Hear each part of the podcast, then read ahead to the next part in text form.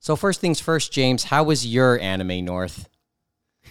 I, I, don't know. Uh, how, how was it? I heard there was a, a convention for Japanimation uh, a couple of weeks ago for adults.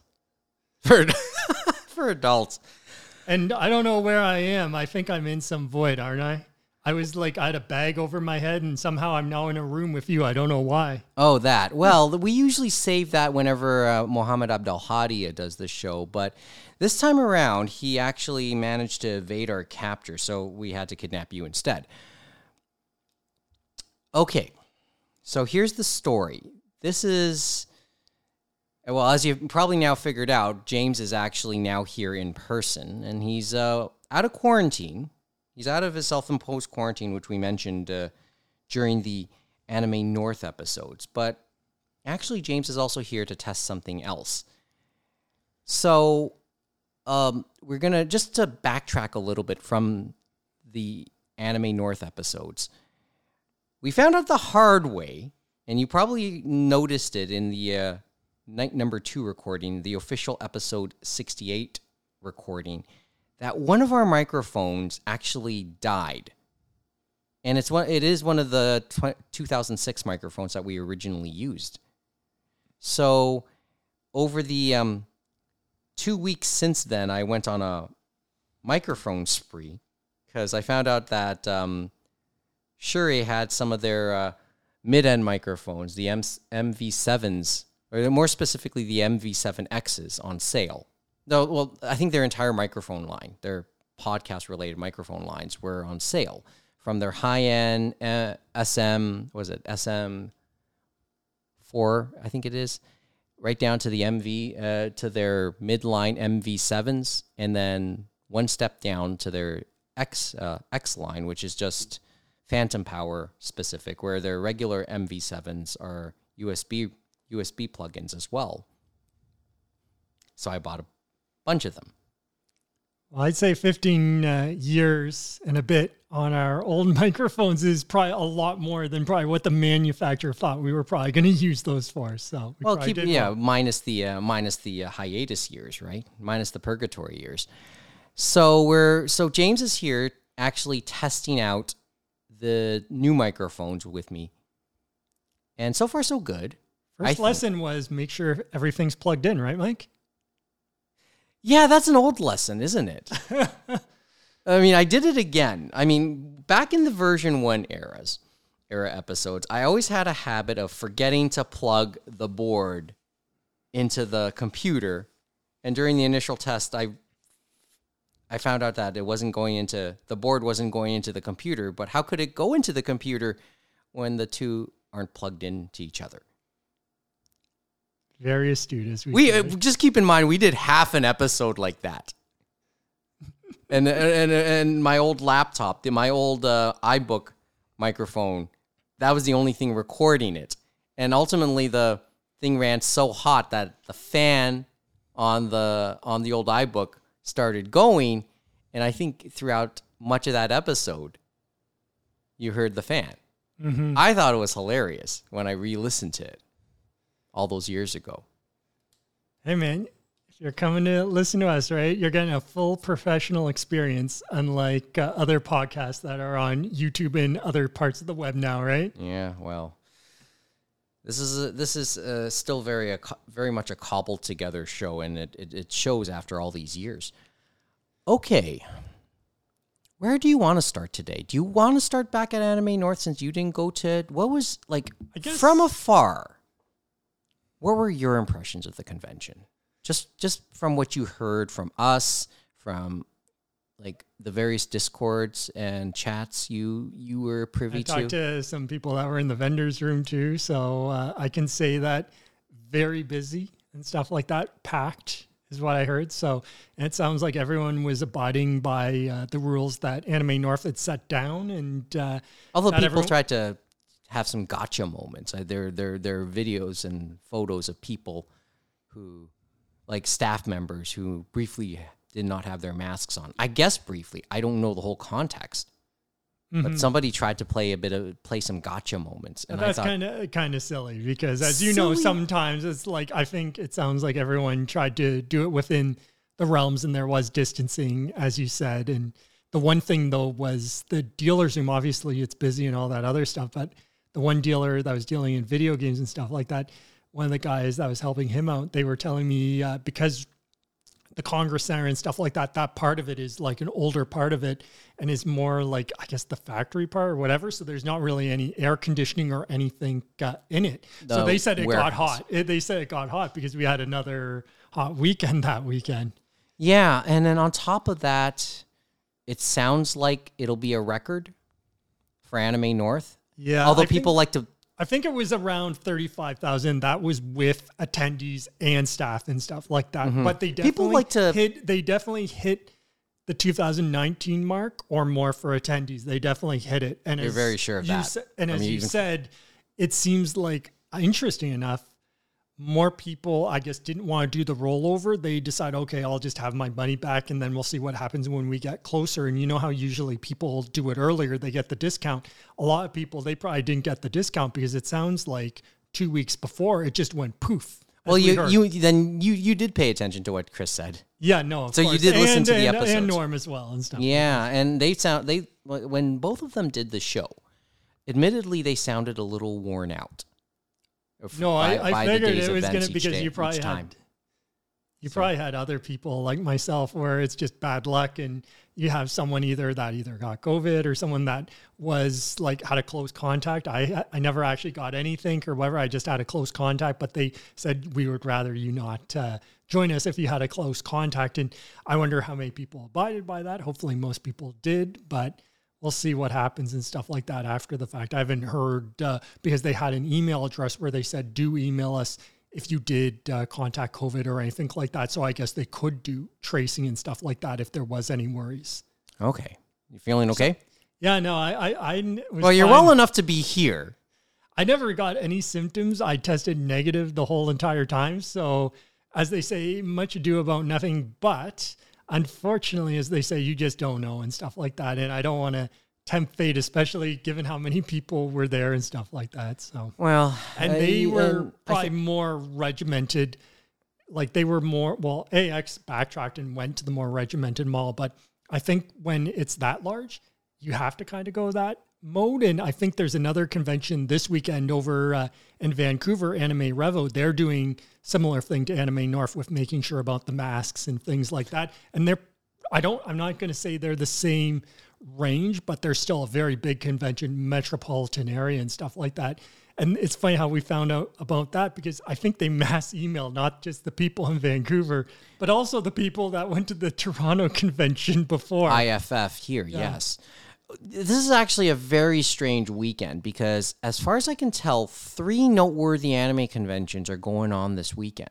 So, Anime Revolution in Vancouver. Otakon, which we might talk a bit about, and then uh, that other convention that I guess everyone uh, loves to talk about in Houston, which supposedly HIDIVE and Sentai. They had a choice of conventions. They decide, no, we're not going to go to the convention. And Well, I, I choose, we're going to go to Otakon. I, I choose Anime Revolution myself. they, so- went, they went just to Otakon. But no, yeah, obviously they. Well, you're going against arguably the second biggest one in in the U.S. Mhm. Right? Yep. I mean, biggest on the East Coast, of course. Certain, yeah, easily the biggest on the East Coast. because they and, moved from Baltimore and now they're in Washington. Well, Washington proper, but they it's it's that area, and everybody's there. I mean, a lot of see, um, Michi, uh, Michi Lee, who did the Donwa panel hmm at uh, Anime North, and who we've you know we've talked with on and on. We've talked with privately, and she's there. I know that, and she's a and she's a Vancouverite. Hmm She made the choice to go there, and she was she, she was brought on as a panelist. But you know, it, it's it's just weird one of those weekends, right? It, it- like I'd probably choose to do uh, Otakon if like it, like as I said, it's one arguably the second biggest. The question is, do you want to go to Otakon and lose all your luggage if you had to go through Pearson Airport and go through the gauntlet? I'm sure I'm sure the Trash Taste Boys will have that story at some point. Yeah, no, Right. it's it, it was kind of funny when I was looking at that and they talk about first US tour and their promoters and stuff and so they kind of were using that and I said, "Well, there's one city on here that just doesn't feel right." And I said, "I'm I'm not sure. Do you have a US passport, Mike? I know I don't." And supposedly Toronto is on there for October 2nd. Yeah. Unless we became American citizens, I don't know. Well, um, what's remember? There's that discussion. What's the best passport to have? I think I think a Japanese passport is up there. Yeah, I, it's think like I'm sure that they're they're gonna like have everything protected if they're coming across our border to go through Pearson. That's for sure. But Oh. that it's funny we talk about those little things and stuff like that. And I we had another one a few weeks ago. Uh, Sega's doing the Sega Mini 2, and it's gonna have like Sega CD games, all this other Oh stuff. yeah, And more video so games. they had, um, it's going to come out end of October. They have the Ja- Japanese model and stuff like that. And then I guess a month ago, they announced, oh, we're going to do a US model and stuff like So that, but only through Amazon.com. Oh. But it's shipping from Amazon Japan, which is making it even more like hard to get and stuff like that. Supposedly, they said, I guess with the shortage of parts and things like that, it's going to be limited. But the hilarious part on the US model that's coming from Amazon.com, from Japan, Amazon, Japan, Sega, and Sega is selling it through there, is that it says North America. So it should be able to be sold in North America. And as we know, North America encompasses Canada, US, Japan. Sorry, Canada, US, Mexico. Sorry for the last one. It's like if Japan became a part of North America, then hey, you never know. That'd be a weird world. Well. I mean, it's it's it's a bunch of islands It could be floating. For all know. It'll probably happen a couple millennia, well, a couple million anyways, years uh, from now. Sure. So Mexico, uh, Canada, US. But when you actually go to the .com listing for this uh, US version of the Mega Drive or Genesis Mini 2, yes, it says North America, but when you go from Canada, it says it will not accept your address. And it's like it's only accepting US addresses, supposedly. So I'm like, when did the US become North America? Well, I'm sure that I'm sure the U.S. Uh, thinks of it that way themselves. Uh, but it, the, the, Well, those it's- ones it's that sorta made like- me give a good chuckle Well, when I it's, saw it's those like the it's like the it's like Right Stuf in many respects too, and and maybe Discotek how how the Canadian market is treated. Like we we've had these constant discussions of, over the years about how Canadian anime fandom has is treated in the whole realm and of some of it world is fandom, North American fandom too. Yeah, and we talked about with Crunchyroll and that we were the first domino and stuff like that, where they said, you know what, we're not gonna like you have to pay to actually get our content. We're not gonna let you watch it for free with ads and stuff because our market is so small, and that factors in too with shipping and all this other stuff. Like I know we had talked uh, earlier in the month about, and it wasn't on the podcast, uh, Right Stuf and Canadian shipping and they finally had to get rid of the free shipping no more free shipping at 250 because like the costs and inflation and the surcharges for shipping just became so much so now we get to see the real uh, cost of shipping and stuff like that. And i think it'll be an eye opener for a lot of people. And it'll be interesting too. Will some people buy less as in some people may have been getting to that free shipping by adding certain things or maybe things they may not have wanted to watch or they got friends to get something that maybe Dogpile they're not going to watch you know what i mean? So it makes me wonder about that too. But the shipping even though we're paying for it is still going to be the same as what was before so it's going to be fedex it's going to come to our door. We're still going to pay the tax, so we don't have to worry about any excess charges and things like that, other than the shipping cost. And it comes to our door actually a lot better than what we had before through Canada Post, and it's tracked. And I feel confident that it's going to get there. And if something does happen, I can go through FedEx. Sometimes it's I well, haven't had any there, there, there are two popular adages. One you've always heard of. It's you get what you pay for, right? Mhm. And then the other is one more recent. I always and one that I often use these days after watching it in uh, watching the many faces of Ito, and it's one that I've started to think of a lot myself. There's nothing more scarier than free, or nothing's more expensive than free. Something to that effect. And I'm sure, like the US and stuff like that, some of them are going to have to start raising prices again for their free shipping and stuff like that because some of them I know for rice stuff and a few of them they were I think at 75 but I wouldn't be surprised if at some point they hit $100 and stuff like that because they can't keep absorbing someone's going to have to pay at the end of the day and I don't think gas is getting any cheaper as they say. Not right now. No.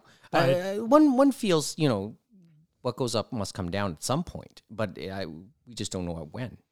Yeah, it's like, funny. Uh, well, a little bit down, not back to old levels. Nah, it's coming back up again, but we know uh, that's how life goes. But the funny well, thing we talk about free shipping at Right Stuf just to end it is that this week uh, la- was the last week of um, their birthday sale, and supposedly I think this week they were allowing free Canadian shipping at three hundred fifty dollars. So that was interesting. But well, I, do you think yes or no? Do you think first of all, do you think any form of free shipping will ever return with Right Stuf to I, Canada? I think it'll just be like the one we just saw, which will be maybe they might do one in December. Like it'll be through promotion, but it'll be a larger amount, like that 350 amount, if they can do it. But it'll only be for a week or a day or something like that. Interesting enough, I was thinking of it just now. Sentai, their Sentai store. So they do US, Canada whenever they do their sales and stuff like that, they are doing their summer sale right now. It's $200 free shipping. So they're still kind of doing free shipping whenever they do their sales and stuff like that. And they've been hovering around 200 to get to. And so it'll be interesting to see people like holding back and maybe getting a few things from there because sometimes people like doing the special editions or some of the other things. It all depends. But the thing is, I have ordered from the Sentai store once It was the last Christmas sale and stuff like that. It was 200 for free shipping. I'd uh, won a gift card or something like that. So that helped uh, pay for some of that too. But they're not through FedEx. They were through uh, Canada Post, I believe. But interesting enough, so $200, I was right at the mark. But when it came through Canada Post, they just delivered it to me. I didn't get no hit for anything for no import. for taxes for anything, which I was surprised because usually you would usually get hit by that from Right Stuf under the old method and stuff like that. So it's kind of like that. You're playing a game of chicken when you're going through Sentai and stuff like that. Even though I probably would pay for it, because when they do their sales, they are dropping them down low. Well, So it's worth it in that sense. Yeah. Okay. Uh, as I said, I don't buy it as much anymore. So this is not like, oh, well, remember, throughout the four years of the return of mm-hmm. version two, like in many respects, I, have been very much Rip Van Winkle, very much out of the uh, anime fandom, and just a little deeper than I was throughout most of those purgatory years, but certainly not to the level I was as a fan when we did the podcast originally in version one. Yeah. So it, some of this is still eye opening to me, and in many ways, maybe I'm playing catch up. And I always said, as throughout the pandemic series, I'll probably never catch up. Mm-hmm. Like this podcast will probably never catch up to all the other stuff going on, all the popular anime podcasts. But me as a person, me as a fan, will probably never catch up to the same level as fandom these days, as most of us, a lot of us in our fandom. As you know, I'm not sure how people do it today anyway, because think of how many series are just coming out and it's like bing, bang, boom and stuff like that. And they're just throwing out tons of content, whether it's original, whether it's from light novels, whether it's from uh, manga, it's like video games, you name it. Like it, it would be impossible to keep up. But I know from what we were just talking about is that manga and stuff like that, you can probably hopefully go through Indigo, but the sales are getting few and far between. So even then, you have to look at the US. See, and anime and that you have to look through the US, but it's like you got to pick and choose your battles of what you want to get. But the problem is, not everyone, of course, has access to a credit card, and maybe they don't have access to an actual physical location they can deliver to because some won't even deliver to PO boxes. So there's a lot of things to factor in the funny thing though is we talk about the fact I'm now I would now have to pay for shipping and stuff like that. The cost is probably still lower than from when back at the beginning of the millennium when we were collecting, we were collecting singles on DVDs like four or five episodes a pop. It feels like it was way higher. That like we're getting discount, even the Discotek stuff. It's incredible to think how much money we're paying, and that's even before they start doing discounts and stuff like that at 40% off on Right Stuf. Like they're giving a lot of content for a really good price and stuff like that. I think we never thought we were going to be here, but I guess there's different market factors, whether it's streamer or whatever, that it comes down to. But it depends And- on the other thing of some fans may not feel that way, but if you really like it, you want to support, then just put your money where your mouth is, right? Yeah, well, we've had these discussions. And we before. always did that way back when too. Like we picked, we picked and choose uh, what we uh, did way back when. almost bought every oh, everything I liked. Almost. I, I mean, I have to pull back now. But it's funny too because way back when it's like we bought what we liked and things like that. But that was still better than VHS. I don't know how those people did it way back then. It's like now probably the people now are looking back at us when we were doing DVDs and wondering what the heck we were doing. No, they're just seeing deals in the in the Nomanoichi. Really. I mean, I mean, we talked about like a lot of stuff that I would have bought in at the beginning of the millennium. I, I admit uh, that was on the table during that Friday at Anime North, right? So, Mhm. And I, I did say, uh, I think I back that uh, during episode sixty-eight, some of- parting with some of it was bittersweet, but it just felt like it had to be done. Mhm. And I'm confident that most of the stuff that got sold are with people who really want to keep it and not stuff that I'll probably eventually see on eBay if I um, do a search right now. No, that's how I think even me and my brother probably would have looked at it. Because me and Matt, I know if you look between our collections for video games, anime, manga, and what have you, probably the vault, as you'd like to call it, we probably have uh, some stuff that if we find the right people, we could make a decent amount of money on and stuff like that. But some of the stuff we're like, you know what? As long as it goes to a good home or whatever, that's good enough for us. Like, we're not going to make money on our collections. I don't think, even though if we found the right people, maybe we could, or maybe we've devalued certain items because they get re-released and stuff like that. And I don't really look at it that way because if I've enjoyed it and I still have access to it, then I feel good about it. But if I have nothing left for it, then it's like yourself. It's like maybe go to the Nomanoichi, go somewhere else just to let it find a new home and stuff like that. And I'm not going to sell it for pennies on the dollar, but I'm not going to go for the highest price and hope someone's going to come around to see it, right? Like Right. I'm willing to make a deal and say, hey, if you want this, pay a decent price. You know what I mean? Usually it's a lot less than what some others would want. Well, you want to see like I, I you want me to go through the list of the stuff that I remember selling at the at uh, Sure. Why not, why not you give us the list? Okay, and and remember, and as I re- go through some of this, just understand already right off the top. These guys probably got a good deal on them, but I won't tell the price anyway, right? Remember the replicant books from way back? Those, Mm-hmm. Yeah, you mo- that, those, yeah. those, the catalog of models and stuff Mhm, that yeah, just you show said, yeah. pictures. And as I said, if you're into models, at least you can see what the history of it was like in the late '90s and early aughts. Mm-hmm. So I sold my books from there. And the thing was, I tried to sell them, f- I think it was five years ago when I first did the Nomanoichi. And nobody made an offer for any of those books. But, that, but they were the first things to go this time around, uh, which is cool. And I'm ha- and I doubt the guy who, who heard this, who bought them, is is listening to this. But he looked like a guy who, well, it was a good deal first of all but he just looked like a guy who want, who w- would appreciate models, and at least he he'd get a sense of you know, as I said, some of the history, some of the history that would have been in the '90s, what would have been popular in the '90s, right? So I thought that was pretty cool.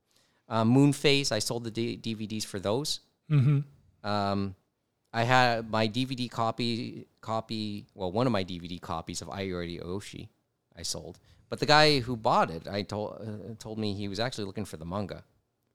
Ah, yes, I've I, I have both the manga and the anime and stuff Well, like I, that. I But I, an- know I why have another people. I know of the why. anime too. So I know why people want the manga though, because it has the full, the real deals. we said, the full series and stuff like that. And I think I enjoyed the manga a little more than well, it's the anime. extent. Well, most of the time the manga's more, you know, that old phrase: the book Mm-hmm. is better than the movie, right? Kamichu, which is out of print, I think. That's why Yeah, that, that is on a print. And was it the one with the box and everything? Like, did, because I got the box and everything, and that one was a fun little series. Wasn't I never, I never got around to watching. it. It's just like came to the realization I probably never will. Okay, because I watched sub and dubbed, and both of them were great Really in well both done? languages. Yeah, New Generation did the dub and stuff like that. It was one of their last ones. It might have been. Geez, you're making me regret it. Well, I still have it if you want to borrow it. Borrow it's, is the it's, word, it's in yes. the it's in the vault there somewhere. okay, in your vault, in your version of Yeah. Um, well, I sold I sold the the Funimation copies of Kodocha, right? hmm So Are you gonna get the new Discotek? Uh, the two sets. The first set's already out. So yeah, I know it's to be determined. To be determined. The manga, the I, the manga, I, I, I still have, and it is actually a surprisingly decent read. and that's yeah the Tokyo Pop ones. Yeah, I would back- be surprised if one day someone picks that up again. It's like we've seen a lot uh, come back, which we might talk about later. Yeah, hopefully in a, in a bit. We're already almost halfway. Uh, half Nah, we'll, we'll just keep going till uh, I, I have more time than you think, Mike. I'm Okay. watching as well. Um, the Dead or Alive swimsuit books. Remember? So that one was for the plot, right? That's why Yeah, bought it was for the plot. Yeah. Um, Did it have some game tips too, maybe? no, I, I wouldn't be. Uh, uh, yeah, if you could read Japanese. I'm just trying to think, was that before they did uh, the extreme volleyball or after or during? You know what I During, mean? How they during. did I think it's the during. extreme volleyball for Either X, Y, Z, during um yes And so I'm Uh, you said if it was before before during and after the word is probably yes So, just do all. um if i see you in my dreams and you and i think they mentioned the others mentioned um well kevin mentioned more specifically i think john Sirabella was here. Yeah, I was gonna say that that was another surprise of the Anime North is you weren't sure if a lot of the vendors from down south would come because of Pearson and trying to get your stuff basically to the convention across a border. You know what I mean? Like it would be even more of a hassle, I would think. i think but John Sirabella was there. Supposedly, Video Games New York from New York City as well was there. And so, supposedly, I guess they must have been doing brisk business, but I guess they felt it was worth it enough to come up and stuff and do that because that still was a chance for them and other vendors down south because you don't know if the crowd is going to be back, but it definitely came back. So they probably, I guess, even with all the hassles, were happy. maybe uh, it was worth it to some degree And I know John Sirabella, they're they're still uh, putting out stuff every month on uh, the kitty line and the regular line of some older titles on Blu-ray. So Yeah, so if I see you in my dreams, that's that's the thing. I sold that, and I, I mentioned, you know, I liked I liked the OAV, the TV series, eh. and um, High School Girls. This and this is everything that I remember selling. I and High School Girls just came out on Blu-ray as well. So yeah, but I sold both the DVDs and the Blu-rays. So I mean, you- both the DVDs. remember, did you get No, no, I never got the Blu-ray. I, what I meant to say was, what I meant to say. Excuse me for a second here. What I meant to say was I sold the manga as well. That's but I I was sold them to say. Did you sell? Did you have the manga? And so you sold the manga and the But strangely DVDs separately. separate- yeah. Yeah, separately because I And tried that to, one was a complete one because I know that was Doctor Master who did the manga. hmm It was it, that one was I I, told, I keep telling you that was a strange story because I tried to sell them to one guy as a comp- I called it the all media set, right? No, he just wanted the DVDs, and I sold and ultimately I uh, I um he was able to haggle me down, and then somebody else just picked up the manga. Not too- have a way of working up, right? Yeah, so it worked out okay. As I said, if if any of you are listening who bought stuff from me that day, I hope you enjoy. I hope you're enjoying it, and thank you. Okay, I wish we could go and say, okay, do you have any further impressions of Anime North? But I I, was think I was gonna say like a few other things because we still got a few more on some of the convention stuff, but Anime North, and then I saw it at other conventions um, as well. Like for example, AX because I saw a few of their panels. Is we're seeing a lot more VTubers come onto the scene and stuff like that. And it was very interesting. I know V VShojo, like you have Hololive and all that, but definitely VShojo had a lot of presence at AX and some other things. And the AX one was interesting is it was like a screen, but it's a vertical screen, and that's where they had the um, VTuber on when they were doing their meet and greets and when they were doing their panels. And it was big enough that I guess they had the actual height correctly propositioned on there and stuff like that. And it was interesting that back and forth that they could still have now for signatures and stuff. I guess they could do digital signatures or they had like a merch table before they got to greet them that maybe they could give them something, but it's a different experience for sure. And it's interesting to see how that evolves. And it made me think, as I told you, Matt Alt, it was making me think of that evolution of pure invention from Japan and coming over worldwide and stuff like that. And it definitely has just went up into the sky for VTubers in this new way of, I guess, interaction with virtual avatars and stuff like that from Miku and all these others to these more intimate ones uh, through YouTube and other social media platforms. It's weird. It's first of all, when you describe the like just the appearance concept, I, I started to think about, and you just brought up Miku. Remember the original way that that they projected her images and that's the concerts? thing too like yeah like That- miku and the squid sisters when they did the splatoon concerts and some of those things those are 3d uh, images and things like, Like, that and they're put on like a the one translucent screen of some sort. for all right? these ones for the VTubers, all of them, I guess they send the equipment that to each car or whatever, and then have them uh, integrate into it. But it's all 2D, just like if you were seeing them on your computer screen when you watch them on YouTube or whatever uh, platform you're on, which is interesting, right? So it it's hard to say. It, I don't want to say it's a step back, right? Because everyone interacts differently. it's I don't know if we want to say I'll stop short of saying step back too. It's just like from my, from just maybe this is our ages showing, Mhm. you know. But it I've looked never like a lot of people were coming to see them, and I'm sure they probably still got some decent uh, amount of people Yeah, at it- Anime is- North and other what thing, I even was- though there might have been some people that said, "Oh, why are you announcing these people and stuff like Yeah, that?" I think Even- and I think they announced them all in tandem, especially for Anime North. Is a lot of them are with different agencies again, like VShojo and Hololive and stuff like that, and it comes all at once kind kind of deal when you sign those deals, Mm-hmm. I, I mean, I was just thinking to myself as as all and those it's very deals- global. Yeah. Very global. When It- you see it, thing. it's like they're uh, all across the world, which is crazy. in many respects, this is just once again, this is my age showing. I've never hidden the fact that you know we've been at this for like on and off for 16 years. So obviously, we're 16 years older as fans over time. And like uh, when the announcements were coming, people were saying people were on the Facebook groups, people were kind of mocking the whole idea of of you know VTubers and virtual idols. Like I, I, VTubers is the term now. I u- like using the term virtual idols because in many respects we're at least on that track, if not there. Mm-hmm. And I know I, I could probably be taken to task for thinking of it that way. It's just that this is how I'm rationalizing it in my head, Mhm. right? And but the thing is, I know this is a thing. This is not a thing for me, Mhm. but I respect it. and that's what I've always too, respected know. it, right? I mean, May not be for us, but if it brings some people in and maybe they'll see something we may like, and maybe we see one of the VTRs we may like, and it kind of cross pollinates and we discover something new, right? And that's the great thing of fandom, I think.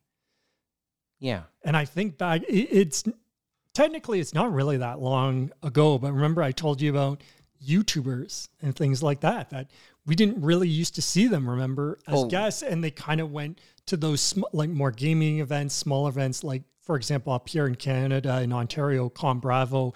Which wasn't in Hamilton at that point, but they were getting uh, YouTubers, and now we're seeing them at all the And- but now and the stuff YouTube like that, and, and they're the the thing. YouTubers You know are now mean? Even more mainstream than they ever were. yeah. At least in the fandom, right? Maybe this is, as I said, this is just probably the way things just evolve. And, And- you talk about the Trash Days boys too, talking about how it's growing so much, and they're like, "Wow, it's like AniTuber is the community is so big and stuff like that."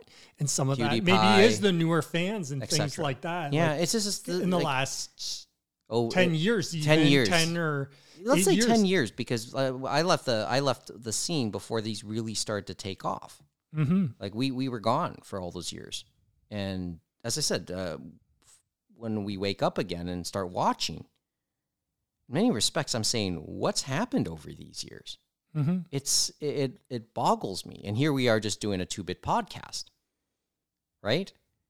But hey, this is the hill we'll die on, I guess.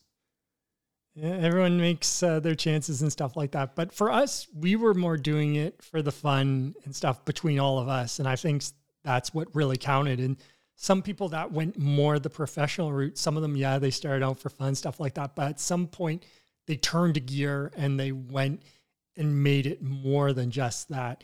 And that's hard to do too, because as they said, you can suffer burnout because you're looking at all these numbers, all these analytics and stuff like that you have to deal with. And that's why C11 is, we had talked about before, is just so important because it just adds so much to those people, especially in Canada. Yeah. Well, in some ways, maybe you could become a slave to your content or to making content. The funny thing is, like, update, quick update on C11 yes, it did pass, and so now it's going to go before uh, the, the Senate. Senate. and hopefully the Senate. They've been because they Trudeau made them more independent. It's actually in our benefit because they've actually pushed back and sent back some legislation here and there to rewrite. So there is a chance, hopefully, they'll take a good look at it and maybe send it back and make some changes. And people have written and done whatever they can. So hopefully some good comes of it, but we'll see how the dice fall, as they say. Well, I mean, the the purpose of the Senate was there was always a phrase that I learned in in school, which was sober second look. Sober second thought. Yeah. Unfortunately, it was stamp, stamp, stamp, stamp. And now that they got a lot more freedom, they actually are giving a little more thought, which is good, especially the independent ones, because they actually sign something saying we will be independent, right? Mm-hmm. And that actually means something, which is good to see. Well, you hope. Even if they are un- unelected and stuff like that. You hope. But, uh, you know, time will tell. And you know how a lot of people like to feel about those things, right? Yeah. Actually, it was funny. So I had mentioned, uh, just to finish off on the VTuber thought, is I'd mentioned Pure Invention, and you had told me that I guess it'll be done by the time people listen to this, but uh, it's on ebook now? Right now, it's, well, it's been long on ebook, yes. But um, Matt Alt himself mentioned it on his Facebook, and I guess it's on his uh, Twitter feed as well. So maybe we'll try and put that up, which will probably be too late anyway. Oh, but and, wow. and, for reference, I have we have never put up. Uh, I think in like six months we haven't put up links, uh, show links, but we've been that it's been like that. But Matt Alt mentioned that his book is like the ebook version of his recent book um, is has been on sale for much of July, and he only knew about it a few days ago. He said, because it's the publisher, right? So yeah, it's the publisher who did it. Uh, the so his uh, so Pure Invention has been available in ebook form for three dollars for much of this month, for much of July, and I think it's he said he says it's set for it to go until the end of the month. Which well, we are taping this on Sunday afternoon, July thirty first, so it's the last day of July. So I don't think there's much time left I bought a copy. I I, I actually bought an uh, another uh, basically my own second copy now. So if I want to pull it up on my Kindle, there it is. Mm-hmm. I actually when I got to work last night, um, I ran into Lawrence. Mm-hmm. You remember Lawrence? Uh, yeah, yeah, no. who, Fri- who he helped Joan on the Friday night, which he, he pulled through, as they say. So. Yeah, and you know he's a and Lawrence, just like many, us, we we we talked extensively about you know about being being collectors as well.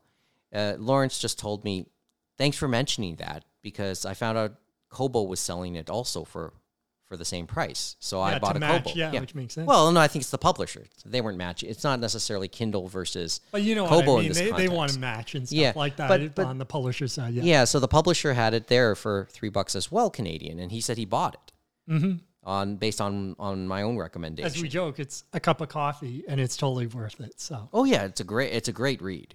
I've I've constantly recommended the book. If if you have the chance to get it, I'd still get it full full, full price too. But it's a great read, and you can, as I said, if you're into learning how our how our fandom kind of evolved, like this is the book. This is a book to at least get you started on learning that. Mm-hmm. I, uh, I'm not going to say it's the Bible. I don't think he'll ever say it's the Bible. But with all these things, it, it, it it's supposed to get you curious.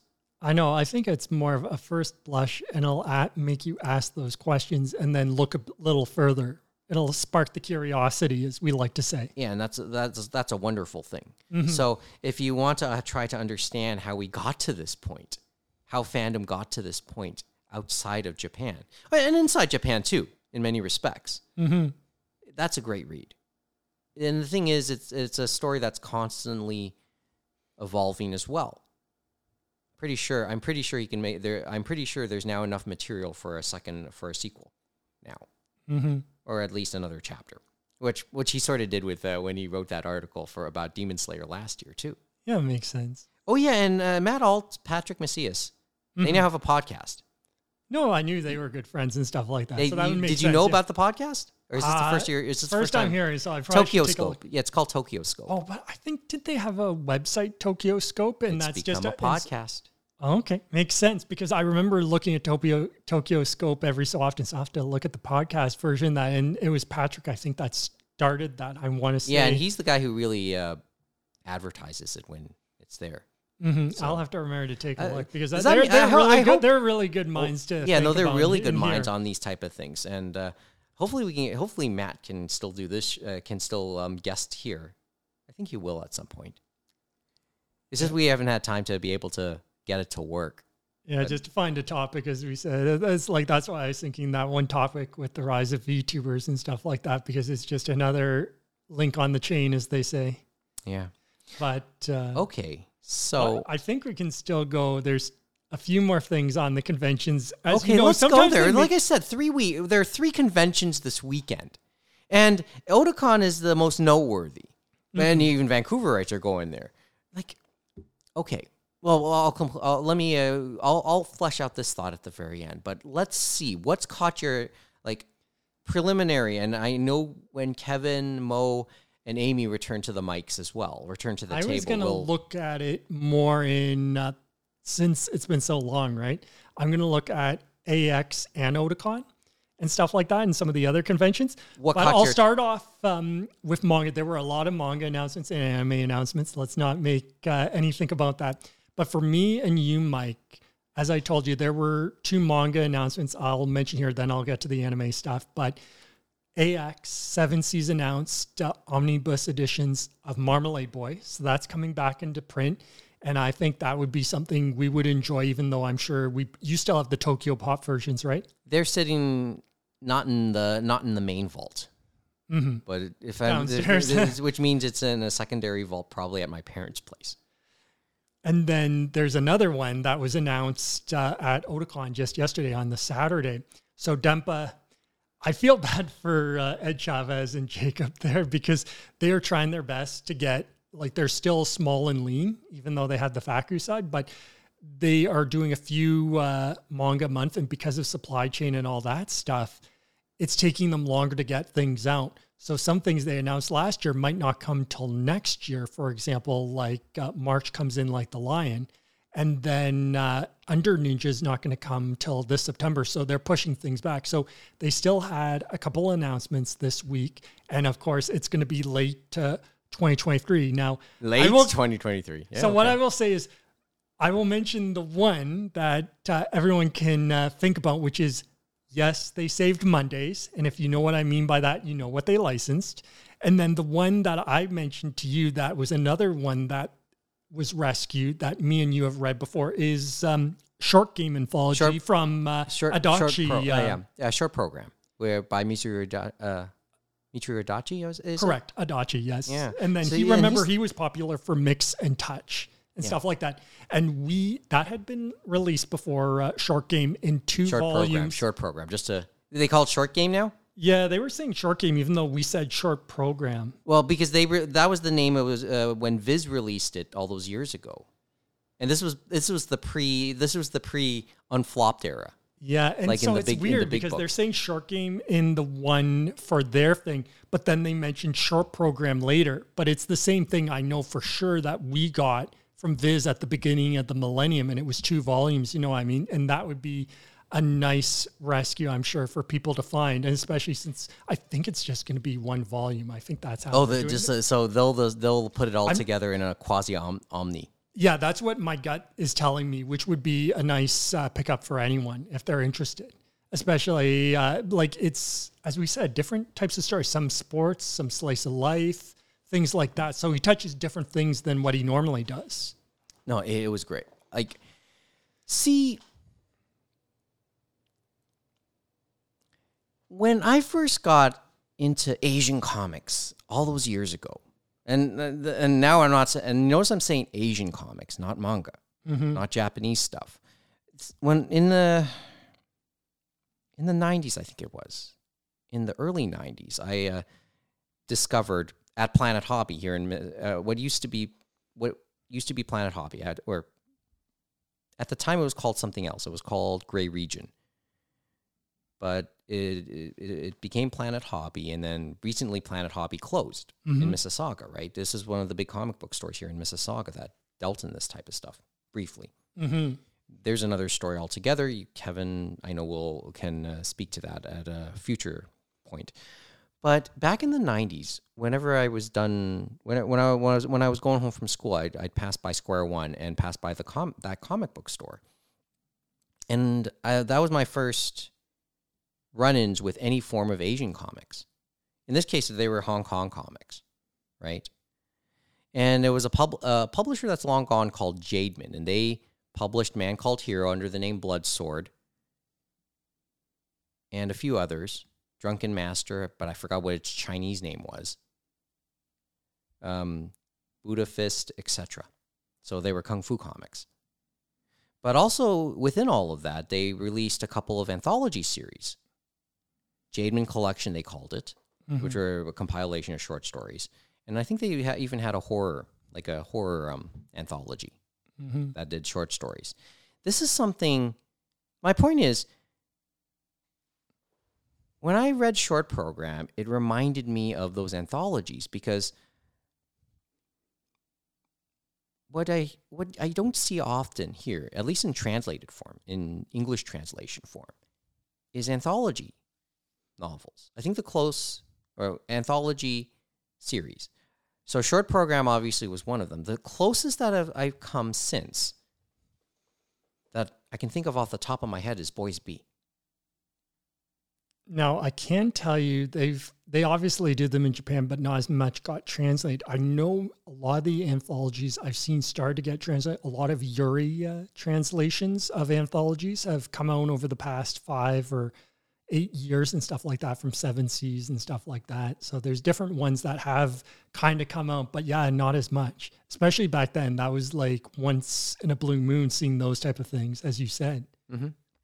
W- You know, it was it was um And then I think some of the jump careers, we've seen a few of their anthologies over the last uh, five years and stuff like that. like Rumiko Takahashi had a few too, right?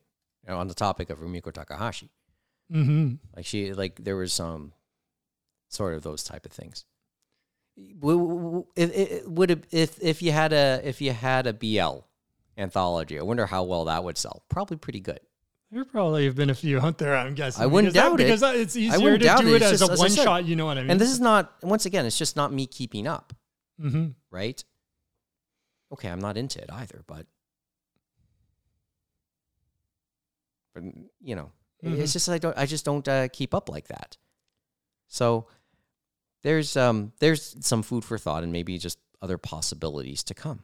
But, there yeah, were- short there were short, many- short program But short program and uh, Marmalade Boy, it's good to see some classics on the top or some older rescues, right? older titles like coming back into print from different publishers and f- hopefully finding a new audience because we enjoyed them and stuff like that and hopefully uh, they'll have uh, an impression on someone else as well but there were many other things but those two between us that's what i wanted to bring up Mm-hmm. for that side Yeah, I'm I'm sure there will be other titles. It's just as I said, I just don't get the chance to read.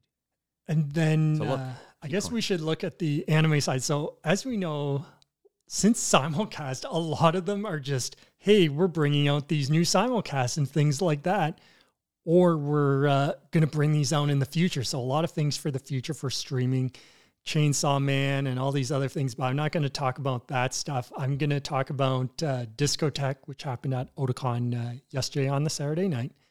And then the other surprise is HIDIVE Sentai. And so they were announcing some of their dubs, but yesterday they snuck one in, and that was uh, Imaru uh, Himoto-chan R, and that's the sequel to uh, the first season. And so that was one uh, Sentai had on HIDIVE for the last five years. It was one of the ones that was on Anime Strike, and that was Amazon's defunct uh, streaming uh, channel for anime. And so we don't know why, but they've never released it physical for Sentai. But now that they've announced this dub for it finally five years after the fact, it's like, oh, maybe it's going to have a physical. And it's so weird that they've waited this long because the first season, many moons ago, had the physical, but also had a special edition. So it must have done decently for them. So it's interesting after all these years, they're going to finally get to it. But hopefully that does well. And thinking of things long gone, because we're talking about streaming and stuff like that, Crunchyroll uh, put up this week, Higehiro finally got a dubbed episode in English. And that one was from a few seasons ago. So hopefully, I guess they're going to look back at some of their catalog. Maybe they'll do something like uh, Laid Back Camp or something like that, or look at some other things that they think they may want to dub because Crunchyroll and Funimation are uh, together now. That'll be interesting to see how that goes. I know we had talked We've about long talked before. about some of the politics of the dubs. And some of them too, I've noticed, and I'll bring it up with something I was watching later, but not just English dubs, but other dubs for other languages. Sometimes they're coming out before the English and stuff like that. So it's really a global community and stuff like that now. So the last thing is uh, Discotek. So they had their big panel yesterday. S- few thoughts on that. City Hunter uh, specials and stuff like that. Going to be out Q1 2023. But the thing is, they're very nice. They're not going to make us buy it one at a time like ADV did. They're going to do it. They're going to do Well, it. Well, that's that's that's that's big, that's the beginning of the millennium. Well, That you know so what's you know what's you know what's funny though is that I didn't give Sunrise or ADV any money. I actually bought it from the Comic Den boys uh, when they were doing uh, their fire sale at Oh, the at old the- store. uh, at the- so so At the very end.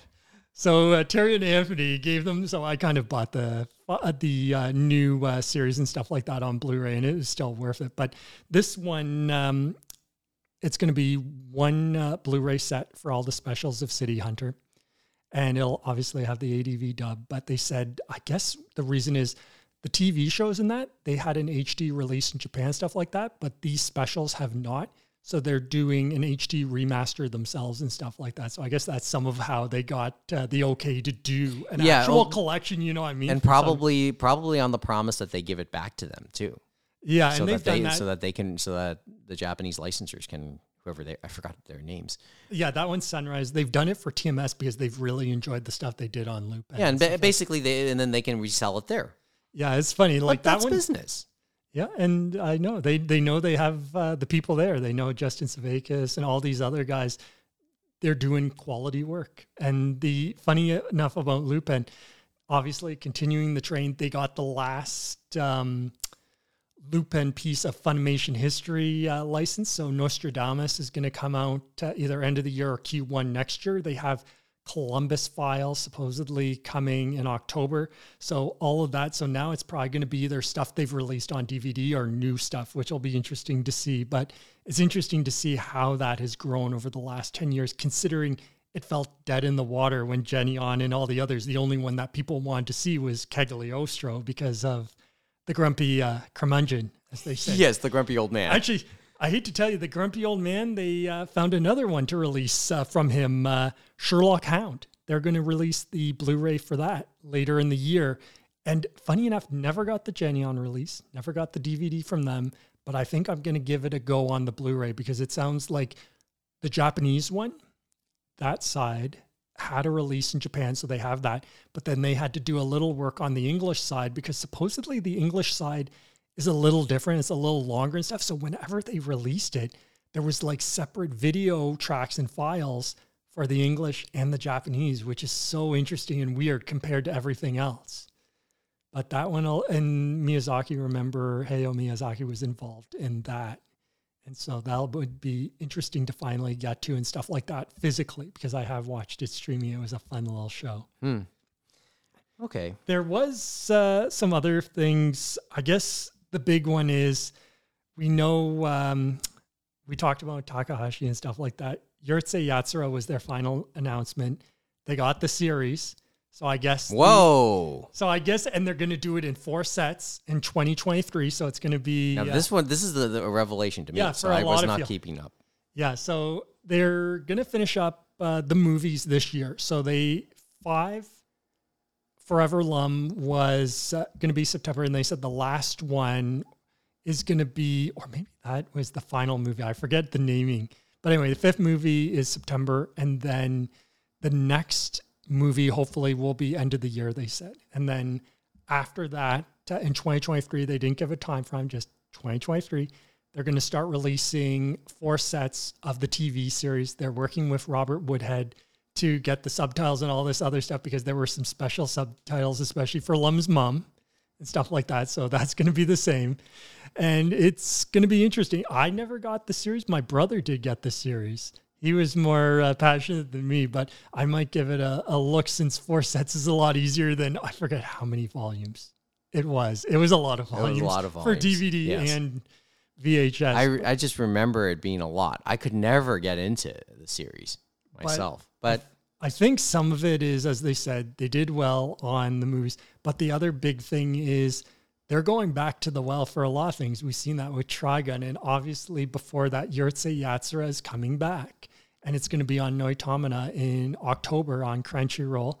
And it's going to be two seasons. So it's going to be October to March. And then they're going to come back with another two seasons and stuff like that. They said for Urusei Yatsura to. Um, I don't want to say indoctrinate, but uh, to uh, reintroduce. let uh, reintroduce to a new generation. Stuff well, that, like that that was the phrase we used. and maybe it's going to be uh, less filler. You never know. Like we've seen a lot Less of that. filler. Well, it's weird because a lot of the Shonen Jump and a lot of these other ones, they're taking breaks in between their seasons and different things like that. It's not like Naruto and some of those other ones that they did for years and years where it's like we just got to keep on putting something out each week regardless of where we are and stuff like that even if we've gotten ahead and stuff like that. It's like everyone's going at their own pace, which probably feels better and stuff like that depending on who you ask. Hmm. Do you want to answer the yes or no that I posed uh, at the because I that one came to mind as I as we were doing the episode. So why don't you answer this one? Yes or no? Rumiko Takahashi is anime and manga's version of the Rolling Stones.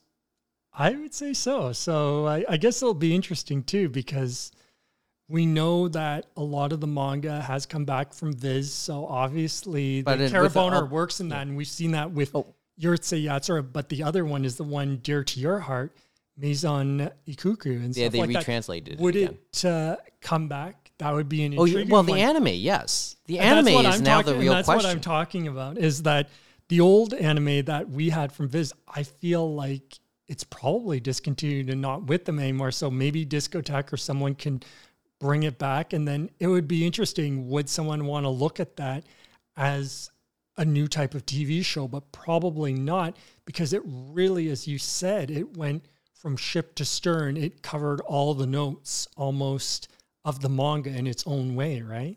Yeah, so like, uh, what do you mean by is like completely re like remaking the anime or something? Is that what you're Yeah, that's what to? I was saying. Similar yeah, to that's, that's Yatsura and stuff Yeah, like because that. You know Yatsu, I mean? Urusei Yatsura, they're doing that, right? And they've because done, they never they really to completed it. Inuyasha too. You know what I mean? Oh So yeah, with Yashahime in many respects, and and Inuyasha for that matter, right? But I guess in a way, yes, it, Urusei Yatsura was more of a Well, cultural touchstone in Japan, so that's some of why it came back. Trigun probably outside of Japan more of a cultural touchstone, so that's why it came back. But it'd still be fun to see some of these other series, as you said, to just talk or think about, just like we always do. Okay, the old series, the original Maison Ikkoku series. Remember, they uh, ten years ago they tried to kind of reintroduce it, or six, fifteen years ago, more like it, because remember they did a live action adaptation with um, I forgot her name now, but she was the star of uh, of the TV version of Adensha Otoko, Taki Taiki Nakabayashi, Mm-hmm. who I know I butchered because we talked about his um, late wife. But remember, this was um, Nakabayashi's uh, breakout role when he played Godai in the live action version of Maison Ikkoku, the TV version. Remember that, and that was the second live action adaptation because they did a movie of that in the 80s as well. But this one was probably more true to form, Mm-hmm. right? So, you know, eh, like I think they, they the reintroduced to a new generation attempt has already been made Mm-hmm. in many respects with Maison Ikkoku because as I said, it came off the heels of Densha Otoko, which had been which was a thing back then. Yeah, and it and would it work as a live action and stuff like that, as we know. So It would definitely. work as a live action, so it might be. So I don't know. I, I would say, would a revisit happen? I'm not sure. But I, I but, but the problem is I can't definitively say it won't. I can't say in my mind it definitively won't because everything gets everything is fodder. Everything is foundation for something later on. Sherlock mm-hmm. Holmes has been redone and has been used as a source for Sherlock or Elementary or mm-hmm. Miss Sherlock. Right? So there's no reason to think maybe for something like other titles. Yeah, as you said, they can put it in a new And- cloth and stuff like that and do it. And maybe it might not be in an animated form; it could be a live action form and stuff like that. Since that has come up as well with the way uh, streaming services have been looking towards Asia and other areas, right? Other regions of the world to see what contact they have. Yeah. So there's a there's my thought. I, I okay. Let, let- go through the list. Let's let's continue because we're now an hour in. Let's go through the list because it's now fourth. it- It's getting Well, I. I was going to say that, that, that that was most of my thoughts on the Okay. Discotek list, but they did have other things. They're going to continue uh, and stuff like that. So the third ACO movie is going to come at the end of the year and stuff like that.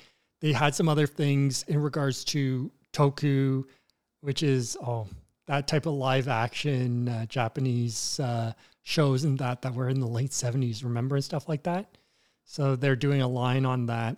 I know that they've talked about things that are still coming down the pipe. So Digimon is coming, uh, Shaman King is coming, and stuff like that.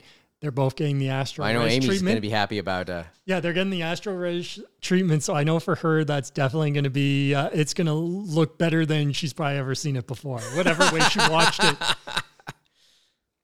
But they, they had a lot of things that just put a smile on different people's faces. And if, even if you didn't like one thing, there's always another thing here or there. And the prices are always right and stuff like that, as I talked about before. And we'll just uh, keep an eye on, see what uh, comes down the track from them. And they had other things where it's just, hey, things are coming along. Like Cat's Eye, the second season is going to come out later this year, too. They had already had the first season. So that'll finish that up. And that ties in nicely with City Hunter, too.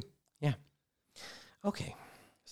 So I think I was going to say, I know Kevin really wanted to talk about this one thing, and I figured we wanted something maybe more topical, right? Like Well, how we, we don't have to go extensively into which one. Which one are you about to bring up? I'm going to bring up uh, Square Enix, uh, Manga Up, their new uh, app for doing manga worldwide. I guess they were trying to capture what uh, Viz, uh, Shueisha, and Shogakukan Got Shonen going Jump. with Shonen Jump and their other manga app, which is also worldwide. But uh, people noticed uh, a few problems with it and stuff like that. And just to let you know, my um, Kevin, I want to say that Square Enix is doing this all for the benefit of us all. It's like we may have all sinned and went to hell uh, getting into manga and anime, but they're trying to save all those people who haven't went down that dark path yet. They're making sure all those bars are put over everything. It doesn't matter what it's kneecaps, it's the letter Y. It's over cleavage. It doesn't matter what the bot thinks. It's going to put it over your face probably at some point. But the, it let's just say you can understand where they went on the first part wrong. They actually had to do a Twitter thing saying that the reason they had all this censorship. So they actually had the censorship on manga. Some of it has released in English physically and been on other platforms uncensored, no problem. And they said, well, it's because of community standards and other places in the world. And I think one mention was Indonesia because it's supposedly a quote unquote global app. They're not like siphoning and saying They're certain not regions, we it." just want you to do certain censoring, right? It's like it's doing the whole app, the whole world. And so we get the full censorship. And so I saw some of the stuff like Dress Up My Darling, and they're like censoring the weirdest things like cleavage we've seen censored, which isn't even the biggest cleavage you've seen in the world. We've seen like censoring the pelvis area while wearing jeans of a cosplay in uh, Dress Up My Darling, which is ridiculous. And another mangas I said the bot must have been the most Puritan of all because not only were they doing cleavage and kneecaps and all this other stuff, literally the letter Y, like in the in the bubbles in that the letter Y was being censored, and I think maybe it, they thought it was cleavage. That's the only thing because it was the top But it was of the letter Y. Like, this is like what a bot you said. That- it has to. It has. It has to be a bot.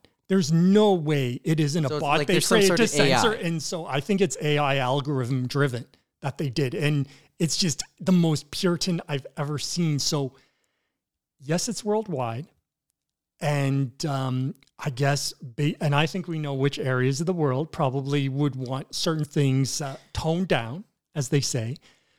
But wow, it's like they went beyond the pale and stuff like that. Who knows whether Square Enix will look at the manga app at- like they just gave a milk toast response and saying, "Oh, it's just because of certain regions, and we'll try to listen to the fans, whatever that means." You can take your Well, you meant yeah. Take that with a grain of salt. And well, you mentioned Indonesia, Mhm. right? Isn't Indonesia a rather large market Mhm. when it comes to like Japanese IP and pop culture? Mhm. It's it's it's a big market. It it, it it's it, uh, it it's one of those. It matters. I'm not gonna I'm not gonna say try and compare it with something like Canada, much less the U.S. But it's a it's a market that matters Mhm. to producers, and it's a it's a close market for for Japan. And So- remember, there are many. It's multi uh, religious and stuff like that. Yes. And Well, I- you I just know. reminded me it is Sunday today, so and some of it is that's why I mentioned that our souls. They're trying to save the souls of all those people who Uh, have uh, not. On that note, um, I asked whether or not the the protesters would be at uh, on the uh, there on the Sunday at Anime North. I didn't. I don't know definitively. Any word as to whether or not that happened? I have no idea, so I don't. I don't think so. But it's it's funny. There's other examples. So remember, Fullmetal Alchemist is a Square Enix property, and that's on the app. And supposedly, it gave a content warning informing readers that the series includes murder, self mutilation, religious themes, and discrimination. While blood battle scenes and smoking don't get the anime shadow effect treatment on the the series. And so some of it was okay on that. It's Dress Up My Darling and some of the more risky, uh, I don't want to call risque, but more love rom com type things seem to be the ones, the sexier things seem to be the ones they went after, which is interesting, but does fly with the theory of uh, certain areas where that would be probably more, they might want harsher uh, restrictions on, right? Like certain Muslim countries and maybe even China or other places, right? You know what I mean? Mm-hmm. But there is another part to this. Okay, here We talk about uh, the uh, moral part of it, them saving the children, but then we come to how exactly do you pay to get in through this app? So it's not monthly like uh, the Shonen Jump app or some of the others, or they do like a free chapter for the first uh, recent chapters and then go behind the paywall, right? Supposedly it's like microtransaction like, and the chapters are actually even split up into parts, like two parts instead of you getting one chapter.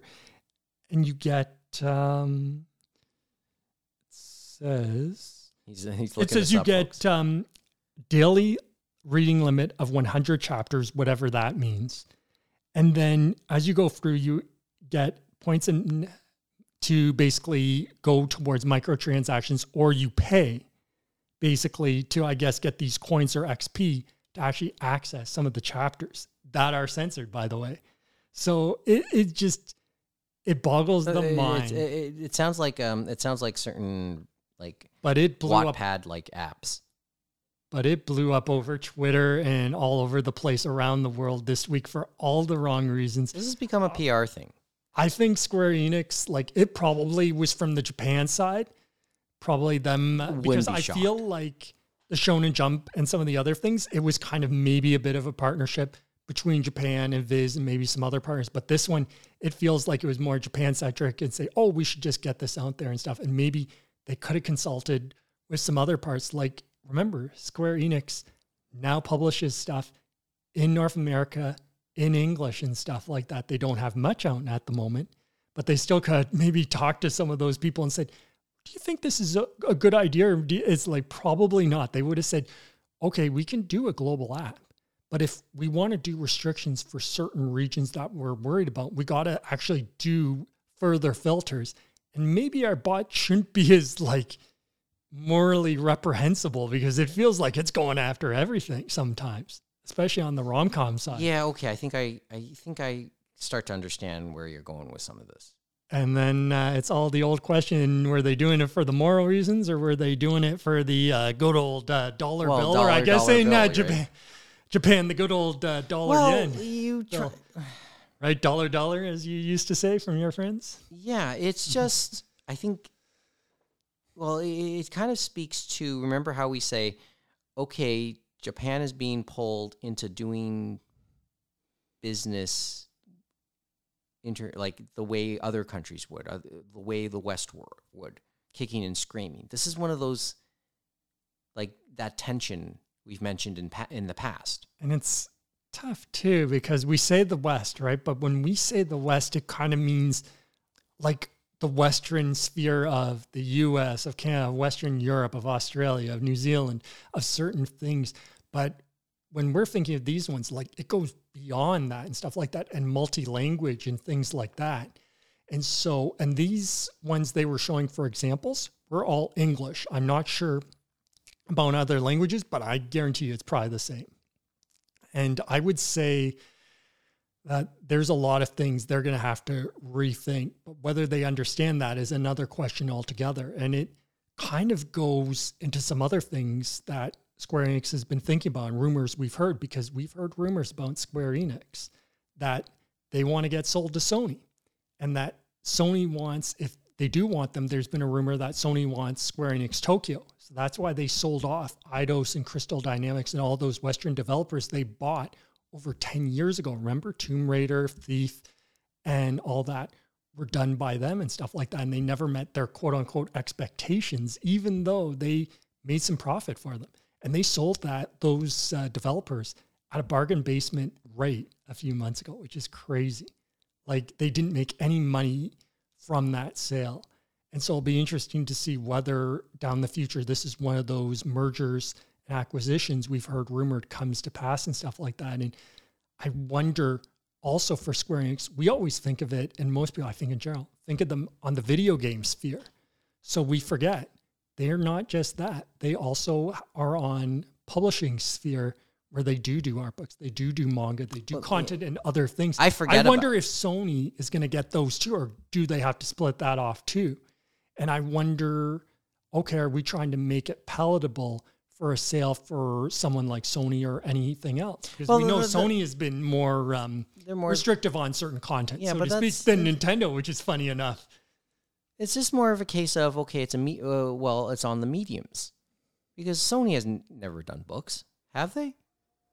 As far as I know, To tell, like it's hard to like some of them I know they do all sorts in of things. They probably have a division somewhere doing something, right? well, they remember have their it's, it's hands in sort of everything. it- like it, it may fit. Like the books in some way may indirectly fit their mo that we that we talked about a couple years ago about establishing that fourth pillar, right? And it would work It- well with Crunchyroll Funimation or Crunchyroll as we should now call them because that's what they are. And because they had a manga part of their platform and it's just kind of withered away, so to speak. You think this is something that that could help something it to, up? it's something to think about too, right? Well, yeah, play all the possibilities, try and see ahead, And, and, I get it. And the game side makes sense too for their game side and stuff like that to lift up the PS5 and stuff like that. And Well, What you now, what you see sitting in the corner over here, right? And and don't worry, I'm sure uh, to tell the guys, it's like if they're doing this on a manga app, I think don't worry, video games they can do updates. We're gonna make sure Tifa and anything offensive in Final Fantasy, we're gonna have all the black bars there and stuff like that put into the remake of the first one already out and to any future entries. I'm sure. Yeah, redemption. right? It is Sunday. Yeah, so this is uh, this is a story like this. This certainly got your attention. You're telling me why it got your attention. Fascinating, though. Is well, there were two points. A lot of them are talking about the censorship angle, but I think just as egregious is how they're monetizing Monetizing. monetizing, it and stuff like that. Just as egregious, and it, it just they have this statement, but I I feel like they're done. Like I don't know how you go forward with this app. Like I think at this point they should just shut her down. And And, they have to it. start from square one all over again because I think they've just they're toast. this doesn't work for you. Well, I think for the they've they've got the Twitter and all this other buzz, and it's just kaput. They've uh, roasted themselves, so to speak. Shot themselves in the foot. Whatever Yep. other cliche you just did, self-inflicted wound, Yep. probably a self-inflicted fatal wound. Yeah, who knows? But it's like there were probably ways they could have avoided it, but I feel like it's something that came from Japan and stuff like that. And if they had done a little more looking at it and maybe went to some other people, they might have avoided some of the worst of this. But even if the censorship wasn't the problem, the way they're doing modernization, I think still would have killed them. And I think they still would have had, I think should have taken a hard look at what other things are doing, like Shonen Jump and stuff like that. Even what Comikey is doing. So Comikey is another, there's a lot of web ones and stuff like that. A lot of them are doing monthly I- subscriptions and stuff like that. But Comikey, they're not doing monthly. What they're doing is you do get the chapters of the manga and stuff like that. I've been looking at Arte and the recent ones, they have it up for free. I can read and stuff like that. But if I want the older chapters and stuff like that, and it's the actual full chapter, note that full chapter, you can get it. But basically, you buy a number of keys from them for a certain amount of money, and then it unlocks that chapter and stuff like that. And I think that's more respectable than this weird way of microtransactions or earning XP or whatever to somehow unlock maybe half a chapter. You know what I mean? Well, as I said, my mom was sucked into those type of apps too. Worked to some degree. Then she realized, oh wait, there, I have no more iTunes credit. Mike, can you give me another iTunes card? Okay.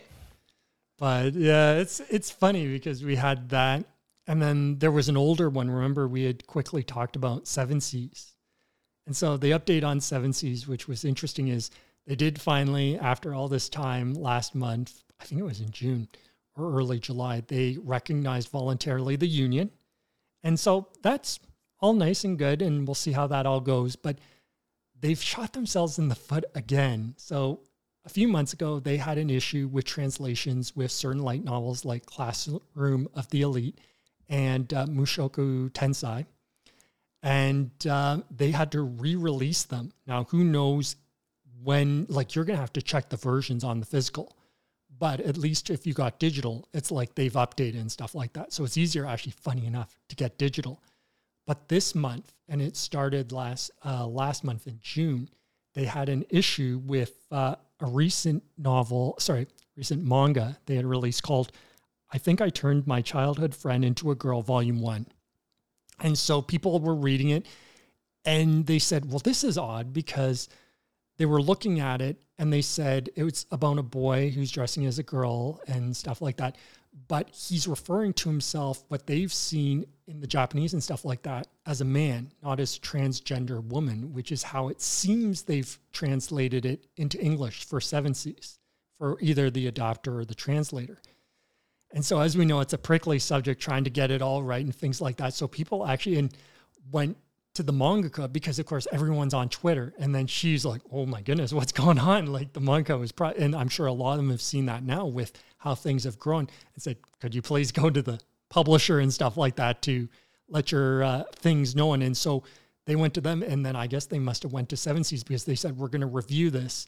And they've done a mea culpa on that one finally, just like they did those other light novels and said, we're going to have to pull everything and basically re release volume one with new pronouns and proper translation. And a lot of people that we're talking were across the board.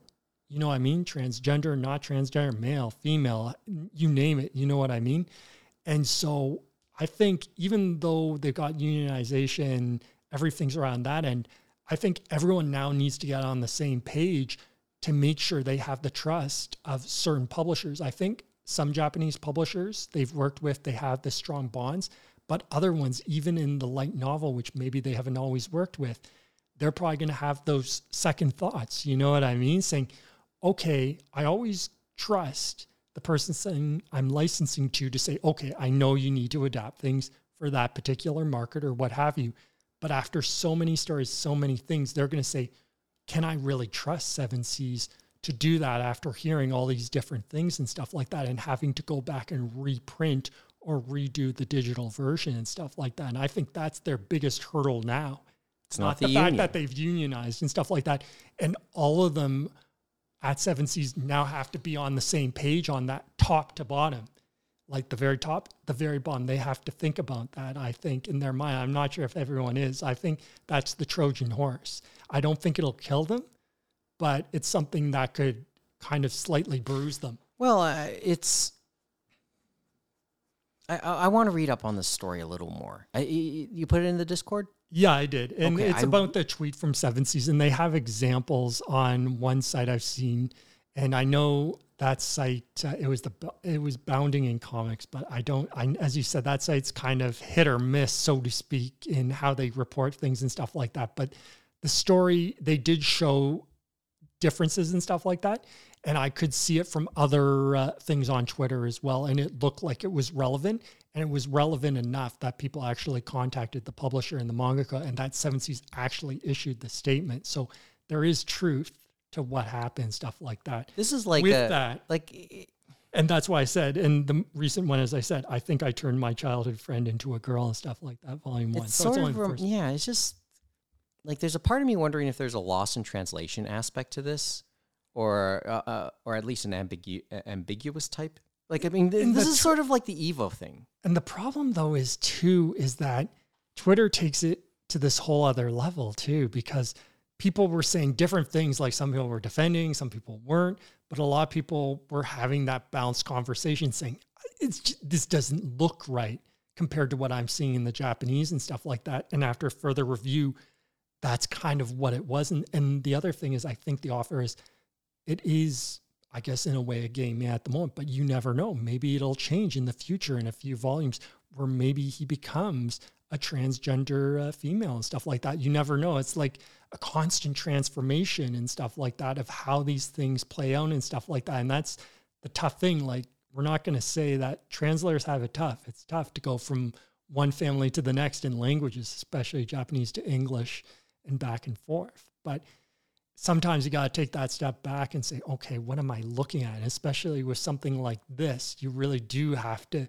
take the blinders off and go uh, slow and steady. And a lot of them, they have done other titles as we've seen, but they've been more from picks of where it's like the real stories and stuff like that of different uh, creators through their experience of transition, whether it's their game coming out and things like that. You know what I mean? And Seven Seas has done it, and so has Yen Press and stuff like that. Yeah. Oh boy, uh, you know what? I think we've just like I want to read up more on this. But it's I don't know if I'll have time to, but but it's it's it's kind of funny because you had the light novels and we had mentioned that in passing and stuff, but it's just continued on. But it's something to keep a watch on, as I said, and to think about. And I'm sure other publishers should think about it too and stuff like that because you want to get right, you want to do right by everyone, but just double check and see how you're going and stuff because sometimes without thinking about it, you may not exactly get it right and it'll cause you more problems in the end, right? Even though you feel you're trying to do the right thing, it's tough. no kidding. But that's sort of our world now, right? Everyone has good intentions, or not everybody, but people. A lot of people generally have have noble intentions, Mm-hmm. and it just doesn't come across that way. There's some there is some pragmatism that goes into this too. And then there's just well, nothing perfectly translates one to one. Mm-hmm. But some of the stories, like these ones, the last two we brought, are some I feel like the others can listen to and maybe look up and think about, and then maybe come back and they can give their two cents and stuff like that. And maybe our opinions will evolve. We hadn't, haven't really given our opinions. We just said, hey, this is This is something what's that happened and stuff like that, and Well, something to I think try- about I and stuff like that. And Try to limit giving too many opinions these days. All, all I think my opinion was is that it's funny. I was thinking about seven season the union. It's all well and good, but I said the bigger thing is this, what I'm looking at now, and I just wonder how it's going to play out and stuff like that. And it's a tough kettle of fish, right, to look at, even if you have those trusted partners. Yeah, easily. Anything else you want to bring up, or I think have you over? You think you overstayed because Nah, I have I have one more uh, to to give you. Actually, two more. So one was it's funny. So there have been a few things I've been watching for the summer season and stuff like that. but I ended up deciding to add one more thing to the queue this weekend, and that is um, Lycoris Recoil. And so it's a new Girls with Guns anime from uh, Aniplex, and it's on Crunchyroll. how old school. And I uh, like I, I'm trying to think like I'm feeling like I haven't felt this good about one of these since watching Noir. I was about to is the- say or Michiko Noir and Hachikin. or, or Madlax or anything like Yeah, that. Yeah, or Michiko or Hatchkin and stuff like that. There's some different vibes. There's great action scenes, incredible action scenes. So the reason why I decided to give it a go, I was going to give it a go at one point, but I saw a story on Anime News Network where Hideo Kojima supposedly was tweeting out about this show So it's because he was on Amazon Prime and he was looking for um, an, a critically acclaimed film called uh, Licorice Pizza. And supposedly licorice and like licorice are similar in Japanese. Oh, I as guess. in licorice in pizza. And you're, are you referring to licorice pizza? The I guess that's what it's called. it's a Oh. Western movie, right? Yeah. Yeah, that that's And that, he that's, goes that's after a gotten lot. awards buzz. So I guess licorice and licorice are similar in, enough in Japanese. So he's doing Amazon Prime. And so he's like, oh, I guess I'll check this out or whatever. And he just supposedly got hooked on Lycoris uh, recoil and stuff like that. And he started is tweeting fun- up on it. He says, I'm going to be here every week to watch this anime and stuff like This that is, and what is sir? And this is on Prime. in Japan. What, what, what is And it on so here? in um, the rest of the world, it is Crunchyroll. Because it's Aniplex. So I remember, since Oh Crunchyroll yes, and well Funimation, yeah, it's, it's, basically keeping it all, the in the family. So it's on Crunchyroll. Funny enough, just English subs so far. They have other languages dubbed, but not English yet. But I wouldn't be surprised if we see it at some point because Well, that- that it's opens- just too fun of a show. It's basically girls with guns. The two main girls are at um, a candy uh, coffee cafe and stuff like that, run by their handlers and stuff like that, and basically set in Tokyo, and not the Tokyo Tower, but the Tokyo Sky Tree is destroyed in a terrorist attack before the series even starts. But they left all the ruins of the Tokyo Sky Tree up just as a reminder. And they say, oh, we're all peaceful now, but they're peaceful because they've now trained all these high school girls basically to stop threats before they happened. And it's called Direct Assault or DA is the organization. And these two girls are kind of were members, but they're now outside with one of the former guys that started this organization. So we're going to see how that goes. But a lot of action sequences and stuff like that that are incredible. It feels like a mix, like just just what you just said. It feels like a mix of a lot of motifs throughout the history of anime and fandom and Mhm. manga. Mhm. Like in the early stages, in the earlier stages, decades ago, you talk about post-apocalyptic, maybe pa- post-terrorism attack, and then which which as um, misinformed like to say in his YouTube in his YouTube explanation of anime. You know that was simple, and then it gets more complicated when you start talking about high school stories. Mm-hmm. Remind me to put the video back up. But that's a that, it. Just sounds like it melds the two together. Well, maybe Eva like two, but But there has been no, like, there is no high school saying. It's like they've shown us the training facility and stuff like that. But the main thing seems to be this coffee shop for the two girls and stuff like that. And then they're going out on these missions and stuff like that that are given to them and stuff like that. And the one girl is basically using rubber bullets and trying to keep things safe so far. Whereas the one that got kicked out of the organization, DA, and is now with her and stuff like that, has tried to get back, but I guess has accepted it at this point of the story. Is still using her lethal gun, and when she's shooting, she's shooting uh, basically Live- to live kill rounds. live rounds. But so far, she's basically been shooting uh, now and just trying to get the limbs so that she doesn't kill anyone. Because the other, the main character, she doesn't want to basically kill anyone. And supposedly she kind of has this matrix mode where she can see the bullets and is kind of going around them and just bang, bang, just shooting them with these rubber bullets to incapacitate them. This I got to see. And then they do other I- weird I- jobs, which are just are- helping out random jobs, which is funny too. So much to watch. It, it, it's it's But- disgusting. Lycoris uh, re, uh, recoil. Lycoris recoil. Is that I? Who knows the pronunciation? Lycoris recoil. is Okay. But uh, and what's that- the other thing? Oh, I was thinking about back to the um, manga up act from Square Enix. And so I was thinking, funny enough, because I'm walking the dog, and then on one of the main streets I was passing by, you know, the library, um, those Lendl libraries that people put on their front lawn, like Oh, yeah, a little yeah. box and stuff Yeah. like that. I was debating to myself, I said, if I lived on a main street and I put one of those on, but instead of regular books, I just put manga and light novels and I got all the ones that have long names that have make run on sentences look like nothing. Maybe put some uh, other things like maybe some rom coms or some uh, other oddball things in there. I said, how long before either A, someone from the city comes and basically takes it down because I've corrupted the community and stuff like that and I'm fined, or B, there's nothing left in it because I was people about to took say- everything I was and about then to never say- actually put something else back I was about to box. say that one. I was about I was to say, say, what's which more was more likely? likely? Yeah, B easily. Because because and then at that point the city won't even have the chance to check uh, to to um, know that you're corrupting people. So I- sorry, that, the only reason I thought that is I saw it was because of that story this week. It just gave me a good chuckle thinking about it. It's um, not a yes, no, but it's still a funny thing to think about. No, it, it it's hilarious actually. Okay, all right. Just quickly on my cue, um, I was about to start, or I was early into. I know you got to go soon. No, we're good. I was about to start um, the third season of Kaguya-sama.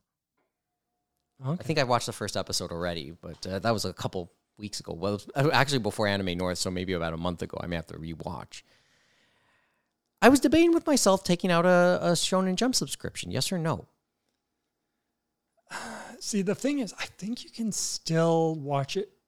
Well, sorry, not watch, but in that case, read the recent chapters. But it depends. You want Well, I wanted- the I would've right? wanted stuff from the I'm beginning, not- and- and I'm not sure. See, that's the problem with some of the apps and stuff like that. Is I want to say they have all of it, right? But I'm not sure because sometimes online they'll have some of the chapters, but not all the chapters. So that's what makes it hard to tell you yes, no, right? Well, maybe I guess I'll. Well, but it's not a the most expensive proposition per month, is it? Hmm And they do have it physical so far, but yeah, it makes sense in your sense to maybe think about more digitally. And you never know, you might find something else you stumble upon. that Well, yeah. nice I, I mean, I. I mean, I'm. I, I was thinking about it because. Well, yeah. Obviously, I want to read um, Kaguya-sama because that's a Shonen Jump at thing, isn't it? If memory serves me correct. Yeah, it's in that realm. I don't think it's Shonen Jump proper, but it's still uh, And I think it's whatever. in- It's it's, one of the related apps in that. And it's in the app. I think it's in the app, if memory serves me right. I, I remember looking through it. But it's interesting with Kaguya-sama that I feel like it's one of the m- more recent uh, rom coms in recent history that really has got buzz and has got season after season. Because you never know what's gonna catch It's gonna fire and stuff like soon. that. And- I think. I think the um, creator mentioned they'll end it soon. So yeah, no, no, I know the manga. It's gonna end at some point. They're getting closer to that end game, as they said. Yeah, no, it's more of a case of also, um, well, yeah, I wanted to just read a few things. Remember, I, yeah, and while I have a physical copy of um, Demon Slayer, Mhm. the box, I'm asking yeah, myself, maybe I'll just to read do it. that since they had the box, the Yeah, but thing, right? but but the thing is, I know chapters are there, so maybe I can Mm-hmm. read it digitally without having to um, corrupt my box. Yeah, right? no, on the phone and stuff like that. Yeah. Sure. So that, that that's my dilemma about uh, Shonen Jump. But as I said, it's not a big ask. Was it two ninety nine a month or something? Is Mm-hmm. that the, is that what it is? Yeah, it's something around there and stuff like that. But everyone's different, right? And the other thing is, you don't have to worry about censorship, so to speak. Some of the ones they have had issues with, the one uh, manga we have talked about, um, oh, something Triangle. But anyway, that one, I know uh, they put it in other places. And then I think Seven Seas rescued that one too. Uh, I think it was Ayakashi Triangle, is what it was called. But um, that one they've put it in other uh, platforms just i know what it was they would not have things on the app but they would have it on the browser version that you could access certain manga and that was one of them so that's an interesting way to work around and stuff compared to manga up from what we saw Well, I, mean, the, the, I think you can get your regionalization that way. Yeah it's it's, it's a weird world especially but yeah no kaguya-sama like great one and you never know there might be some other ones as you said you might look to and even demon slayer yeah you might instead of go to the physical you can just go to the uh, digital and that one is definitely on the actual app itself and browser Yeah, we'll look it up. Anyway, so I think we've used up enough time. No, I'd say uh, I figured we were going to go long in that, and we still have tons of time on my end to spare. I did take a look at the clock. I know uh, it's probably a long episode, but we had a, a, few that were less than long, even at Anime North, because of all uh, the crazy things that can happen. Right? Okay, let's go back to Anime North. We ended there and all that stuff. I mean, see, as I said, we're going to see an attendance record, or at least when the numbers start to come out, it'll be pushed forward as an attendance record. It's just that it's just there's so much. Like I read uh, the Facebook group. I don't go as much on Twitter. I get it, mm-hmm. but there's so much vitriol, so much anger sometimes. Right. So what's over like? Oh no! People were like they were slamming them. What? People were slamming them over the. Uh, oh yes, the, the lines. lineups. I remember the lines.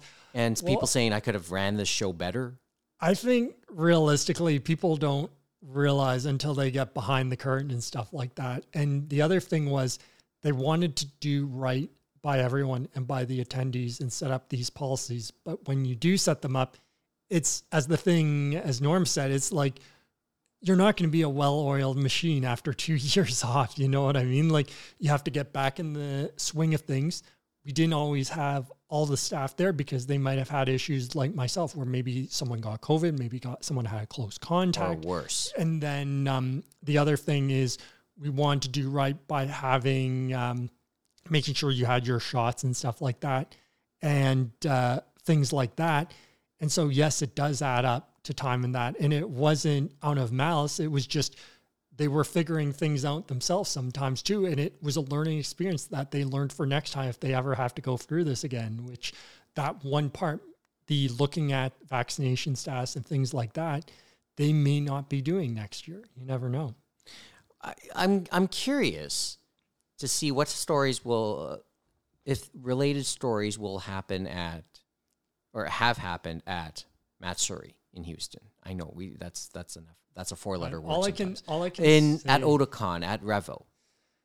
But all I can say is, if they want lines, if they want to be in the worst, the worst, they could have went to uh, Anime Expo that could have been the fifth ring of hell if they wanted to see the worst of the yeah, worst. But, but they could have went there. Trust the me, thing, they didn't see the worst of the worst. It, like anime, the I was seeing some of the things there. It, well, it yeah, but then the again, then, then again, but that that that lineup was at least indoors, maybe somewhat air conditioned, quasi air conditioned.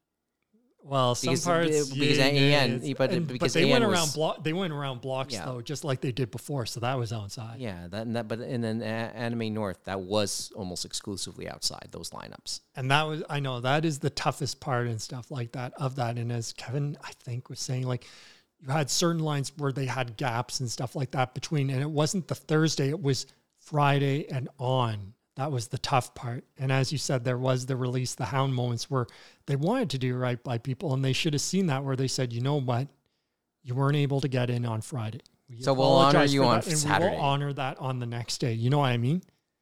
And so I think they did the best they could within the circumstances and everything is a learning moment. And some people you just gonna yes, it's not great, but sometimes you have to take that deep breath and say, okay, what's going on, stuff like that.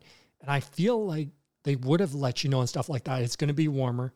Bring some water and stuff like that. You're not always going to be indoors. I would have prepared myself with water, sunscreen, whatever, if I was a regular attendee and stuff like that. Yeah, and but you're, but but this is like a, you're getting a younger dem- demographic here who probably don't know better. It's well, we're we're in two weeks on the whole hindsight's twenty twenty phase now. Right? All I would say is two wrongs don't always make a no, right. and right? that's, that's why I, I, I take a step back when I read the anger, right? Like you know say, where they're coming from, and they know. Yeah, yeah I can respect where they're mm-hmm. coming from. It's just that if you really think you can do better, like if someone, some people say, "Well, I know how to run events," or "I know certain things," and that's cool and all. And then the question you would ask them is, okay, that's nice to see, but when's the last time you ran an event? Did you run it during COVID or during these times where you may did want you run those extra to, precautions and, and things like the, that? And did you run Where was the facility and stuff like that? Because they also had the have the buy-in of all the facilities, right? Of the Congress Center, of the hotels and everyone. And that's buy-in too. That may not always happen. Like we've seen other conventions where maybe that's why they've been leery of putting full precautions on, like uh, Anime North and Anime Revo. Like last weekend, there was one in Winnipeg, and the way it looked there is all they said was, We're not going to force you to wear masks, but please respect people who do. There are going to be some events with guests and things like that where they would like you to wear masks. If you do not want to wear a mask, you're not going to be invited in and stuff like that. And that's kind of how they did. But probably for Winnipeg and stuff like that, it would be a lot less people at that convention center. I think it was RBC Convention Center. The interesting one, as I said before to you, is um, Otakuthon, which is going to happen in a few weeks in Montreal. And so far, you never know, they might change it, but it sounds like they're not going to check for a vaccination record or anything like that. And that maybe the mask uh, proposition is going to be a personal decision and stuff like that. I haven't heard anything about guests, but I wouldn't be surprised if some guests ask politely and say, could you let people who are coming to my thing be masked and stuff like that? And hopefully they would honor that. But everyone's going at their uh, own pace and stuff like that. And Montreal will be interesting because if they're a little more lax, I think that would be a bigger con and stuff like that, closer to Anime Revo and Anime North in terms of size. So you would have thought they would have been not more aggressive, but more um, realistic and think maybe we want to put a few more things on here. Well, you'll you'll know whether or not it was the right call a couple weeks later when we start seeing people's tests. Well, as they said before, and all the conventions have that, it's a stickler and says we can't guarantee you will not get COVID. It's like that's a risk you're going to have to take as an attendee, and a risk we're taking when we go outside every day, right? Oh yeah. So, when yeah, you go, and well, people have to yeah, understand when You, when we go outside, when I go to work, when most of many of us go out to work, Mm-hmm. I get it. So this is, yeah. As I said, I and like you said, uh, maybe the some people who are throwing stones also don't know. Have you run these things before? And we know we both have And our in experience. recent times Yes, too. in recent the times. real, but we know uh, like even in the even when times were good i know how stre- uh, like i can speak from experience knowing how stressful these things are and and i didn't even sit on the head of it but i was along for the ride for my own experiences seeing in the early days of anime north in the early days of fan expo myself Mhm, when i was helping those things along mhm. and you sort of see it yourself in the background in your current in some of your more recent roles. I mean, you helped you helped out you help out in the all night tracks. Yeah. The good thing was the all night track did Didn't not happen. happen this year because they closed at one. Mm-hmm. So luckily, me be- not being there was not uh, a death knell for us because I've been going to the vault to curate the all night room for over a decade, so to speak. Because remember, a lot of conventions at the beginning of the millennium and stuff like that, there were still sometimes some fan subs and things like that in those all night tracks and stuff like that in different conventions and things like that. we're past that but point. we're definitely I that's I tried to get us past that point well before like 2008 and stuff like that so that I didn't want any surprises. I don't want someone from a company or otherwise to walk into the room and see something of theirs and it not be an official copy and stuff like mm-hmm. that for our region and stuff like that and cause problems for the convention or whatever. So we got to get it right. So for a long, long time, like we've had the official Blu-rays and everything there, Or so that if anyone an comes in, they're seeing yeah. they're seeing the real deal and stuff like that. or even maybe a retro copy, like an out of print. Uh, maybe I think you can get away with an at least an out of print. Yeah, no, no. That's why well, I that say like when they see the official, sometimes it may be on a print because sometimes I'll show older stuff as well, of course. And I know Norm, they sh- we're talking about showing the older stuff and showing some laser Yeah, discs, and stuff yeah, like um, that. and on that note, it was it was Tom Smith's collection he mentioned. Um, you you knew Tom. Yeah, no, he was helping out. Uh, well, not with the all night specifically, but with other parts of the all night, the hentai room and some other rooms that they were doing some marathons and things like that. And we checked some rooms, he checked some rooms, and he was a really good guy to work with. Like it's a tremendous loss for the convention. And as we said, he's one of those ones that'll be hard to replace, as Norm said, as a person and everywhere. You know, what I mean, all facets. Yeah, he was good. Yeah, I, mean, as I said, I I I crossed paths with him over the years, Mhm. and he was you know, he he was um, not say I, I, he was at least a big brother figure in many respects because you know when we were when I, I was associated with him when I knew him, he was much older Mm-hmm. than me, No, of course he was. and that's saying something because I'm noticeably older than many of you guys too. yeah. Not not you, but the others. hmm I know what you mean. Yeah. Yeah, so that's that's the gap. That's the generational thing. And this is well, uh, as I said, this is where fandom is in many respects. It's facing its well, generational gaps in fandom will always be a th- uh, generational gaps period will always be a thing, Mhm. right? Anime we're just we when we talk about these things, me being so out of touch with what what's popular and what's trending in, in in the fandom these days. This is my this is our version of me or the way I'm expressing the generational gap in fandom or the way I'm looking at it. But this is from the older side. Mhm. And we and we reached the gambit as we talked uh, this afternoon, right? We talked about VTubers, we talked about everything under the sun that has changed over time and stuff like that, and It's one will continue it's, to change. And it's cool. It makes you but when you have been in it as long as you have. So I guess when you're the older generation, you really do step back. Mm-hmm. enjoy it. Eh, uh, As for anybody younger listening to this, which probably is nobody, take a step back though. You'll know you'll know it at some point. and I guess You'll be at, you'll be in our shoes some years down the road. it's the question too of you still had people at the Nomonichi coming up and getting something and selling something to them that they wanted and loved. And that's, I think, something we can all celebrate at these conventions. Oh, yeah. Because I wonder about that, especially with streaming over the last decade and how it used to be for us, we'd get months after the fact an officially translated English version with a dub and stuff like that. And now, as we've always talked about recently, it's almost instantaneous for the Japanese with English subs and even other languages. Plus, we have these dubs that are coming not months or a year after fact. It's like maybe one month or weeks after the fact. Like they're going at rocket speed to get this stuff for people to consume on the internet.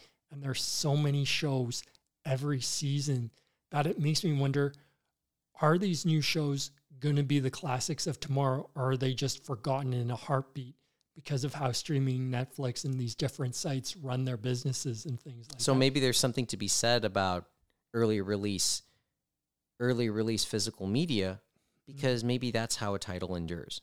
I think this will be the yes or this will be a yes or no years into the future. and could streaming could streaming hurt the what is it? Not necessarily popularity but the nostalgia for a title.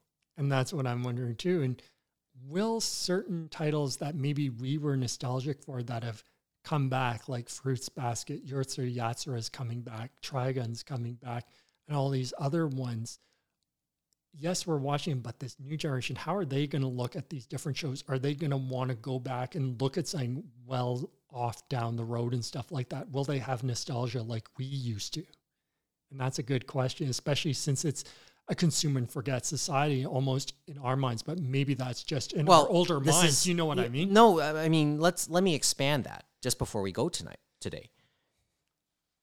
We were so defensive about anime and manga as younger as a younger as an older generation back then. Mm-hmm. because we had to scrape and claw to find something. We treasured it a lot more. Mm-hmm. but and, and this is probably like you know pop art and high art in other regions right? Well what we see as high art is like to for us as foreigners to you know as international consumers of japanese pop culture Mm-hmm. we look at it as high art. To them it's just everyday something they can throw away. And i think that bridge and i think that gap internationally is narrowing. It's coming to the point where international fans are looking at it maybe the same way as a lot of japanese consumers would have And so it's becoming even more and more it week- disposable and they can do it the week to week and they can talk about it on So- social media across the globe and that's So- a big thing too right so So that while that at the moment popularity and it gets you the money, it's there. That'll always be there. You can always manage it decades down the road. Will that nostalgia be in play? And that's and and while and you can say all that's well and good, it's still always about the money. If you can get the money back then, and get nothing else. But if you always get it back then, and it's more than anything you'll ever see in the lifetime of an IP, it's worth it. Yes. But music artists always looked at the holy grail, their holy grail. Their pop like pop music artists look at their holy grail as something that endures, not something that necessarily makes money. Just something that endures. That's the holy grail. In many respects, I think for any artist, whatever you do, music, movies, animation, comics, television, enduring over generations. That's probably the when it, when it's all said and done what you want to be remembered for. And I don't think that's always what's going to happen with certain animes and things like that because of the production committee system and stuff like that. Some of them are getting evergreen titles and are able to continue on and have it's with you everywhere, like the merchandise, the games, the anime, the manga, the novels, what have you, and some of them continue on. But a lot of them, it just feels like one and done. It's like we gotta get this out while the sizzle is hot. You know what I mean? Yeah. So yeah, Especially I when you have as many titles as we have now. Yeah, I know. You, I, I use the term like it's like ease. Well, etchy is a word too, but um, it's like I use the term emotional endurance, enduring, or enduring or emotional endurance. You use the term evergreen, and I think those are all the same, similar terms, at least in, in the context of what we're talking about here, Mm-hmm. right? And I think my my gut is telling me evergreen will be fewer and far between from this point. Mm-hmm. And I think I'm not totally sure that's a good thing. It's maybe a little melancholy and sad to think that that that'll that it'll be hard to find now from this point, Mhm. right? So, you know, we'll um just a thought. Yeah, and it'll be interesting to see those evergreen titles because Crunchyroll's still trying to get a lot of that stuff on Funimation over onto their site and stuff like that. Even though they said they were going to have most of it by the end of that one month, and they didn't even hit the mark and stuff like that. And a lot of this stuff has been recent year stuff. Maybe a handful have been stuff from the aughts, or maybe well over a decade. I'm waiting to like still that. see Wave listen to me back on Crunch on Crunchyroll because I enjoyed that so much on Funimation. Mhm. Not there, not right now anyway. But we'll see how it goes. It's like slowly but surely, but it'll be interesting to see what the future holds. And I guess Oh well, we can talk about it, you know, ad nauseum, right? We'll Yeah. see what happens next time. As we said, I think we've probably outdone ourselves. I'd say for I guess we can say Uh, this is an episode almost. yeah, this right? is a, this is a well, but it's still it's still just a space heater chat. So it, we we- we've overstayed our welcome for two hours. well, at least we got the mics warmed in, right? Well, broken in. So what's your take? So what's your take? What's your first impression of the new Shure mics? I think they're great. We'll see how they sound uh, once we get the episode up and Well- hopefully get some feedback. And as we said, Yeah. the five stars and all that uh, razzle dazzle. Well, yeah. Well, we think the mics are fine. hmm At least le- they left a good first impression here. The bleed doesn't seem as nearly as bad as they were on the older um, Apex mics, hmm but it's up to you guys to tell us what you think. So uh, yeah, we'll give the usual uh, contact information. So we're on the web. It's so outdated, but animeroundtable.com. We're on Twitter and Instagram. It's so outdated at Anime Roundtable. We're on email, which is outdated, which just in a concept is outdated. Anime Roundtable at gmail.com. Uh, Twitter and Inst- uh, not Twitter and Instagram, uh, Twitch, yeah, twitch.tv slash anime roundtable. This would have been probably good as as a video, right? But hmm just not today. But worth trying. And, you know, at least give us a follow there so you know if when something goes up, we'll, you know, you'll be notified of it. And of course, subscribe to our podcast, which you're listening to right now. And uh, if you could give us a review, as Kevin says, you know, try and give us the five star, all that razzmatazz, all that razzle dazzle. Yep. Jazz hands, uh, et give cetera. u- as he said, give us your honest opinions. Well, yeah, that too. So that uh, And always remind us make sure to plug in your cords. oh yeah, that too. Can't hurt us. No, it can't hurt at all. So, yeah, th- as I said, this is just uh, another mic test. So, and uh, but it's also well, it's been a while since we actually uh, since uh, James had, had popped by six points. So, so uh, it's the first time I've seen him in a couple uh, in person in a couple years. Yep. It was uh, before uh, COVID and stuff like that. So, Yeah, good to see you. no, Thank- it's thank- good to be back. Yeah, thanks for coming by, and thanks for helping helping me ta test out the mics. Yep, no problem. It was good to christen them and stuff like that. And I guess we'll see what we do with uh, the old mics, as they say. Do they get the Viking uh, funeral treatment, or do we see if we can find them a new home? Um, well, check out the. Uh, it'll probably we'll probably put them on sale uh, initially on at least mention it on the um, Twitter feed, right, and Yep. Instagram, just saying they're now for sale. Hmm This is ni- these are nice. These are this is a good first impression. These uh, these new microphones. You know, as I said, the Trash Taste Boys use the um, the uh, what is it, the SB four or whatever it is, the the the really advanced version of this and the old school version, but the original versions of the of these mics. But these are more these are updated versions that are more, you know, affordable. Because you know w- we don't make the same money as the Trash Taste Boys. Also, there are more podcasts these days too, right? So that helps us too. It probably helps us find uh, better quality, affordable mics, right? Compared to Oh what yeah, we compared got to way back we in the day. you know back what I mean? 2006. Well, these, no, these are more. I say these are probably a little bit more pricey than the ones that we got back then. But then again, that all said, I bought those used, and they're only breaking down now. hmm So So, the quality was there. So, yeah, and then just times change, technologies change, needs change. So the microphones kind of go with those changes. hmm Like the equipment goes with those changes, right? I mean, we can we can go on about that for another two hours, but uh, let's uh, let's just turn off the recorder now. Okay. Anyway, th- thanks for listening, and we'll uh, talk to you in a couple of weeks, I guess, uh, and maybe we'll finally do episode sixty nine. I see. I had to say that one more time. I see. Episode 69. Is Yeah, that the yeah. extra special episodes they say? It'll be a, who knows what we'll end up talking. I'd say I'd say it'll be more mature, but that's sort of what the talk is anyway. So what's going to happen when we turn 69, Mike? Is it going to be like It'll be the end. or is it It'll gonna be, it'll be the end. That's what It's it is. gonna be the it's gonna huh? be the end. It's like everyone's going to fear turning 69, huh? Yeah. Oh. oh yeah, and one last thing. Okay, um, as we're taping this, we are in the middle of a long weekend here in Ontario, and I think a good chunk of Canada.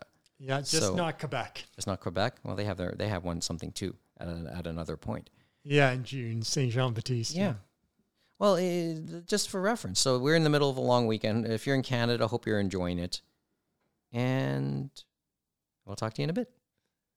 Thanks again.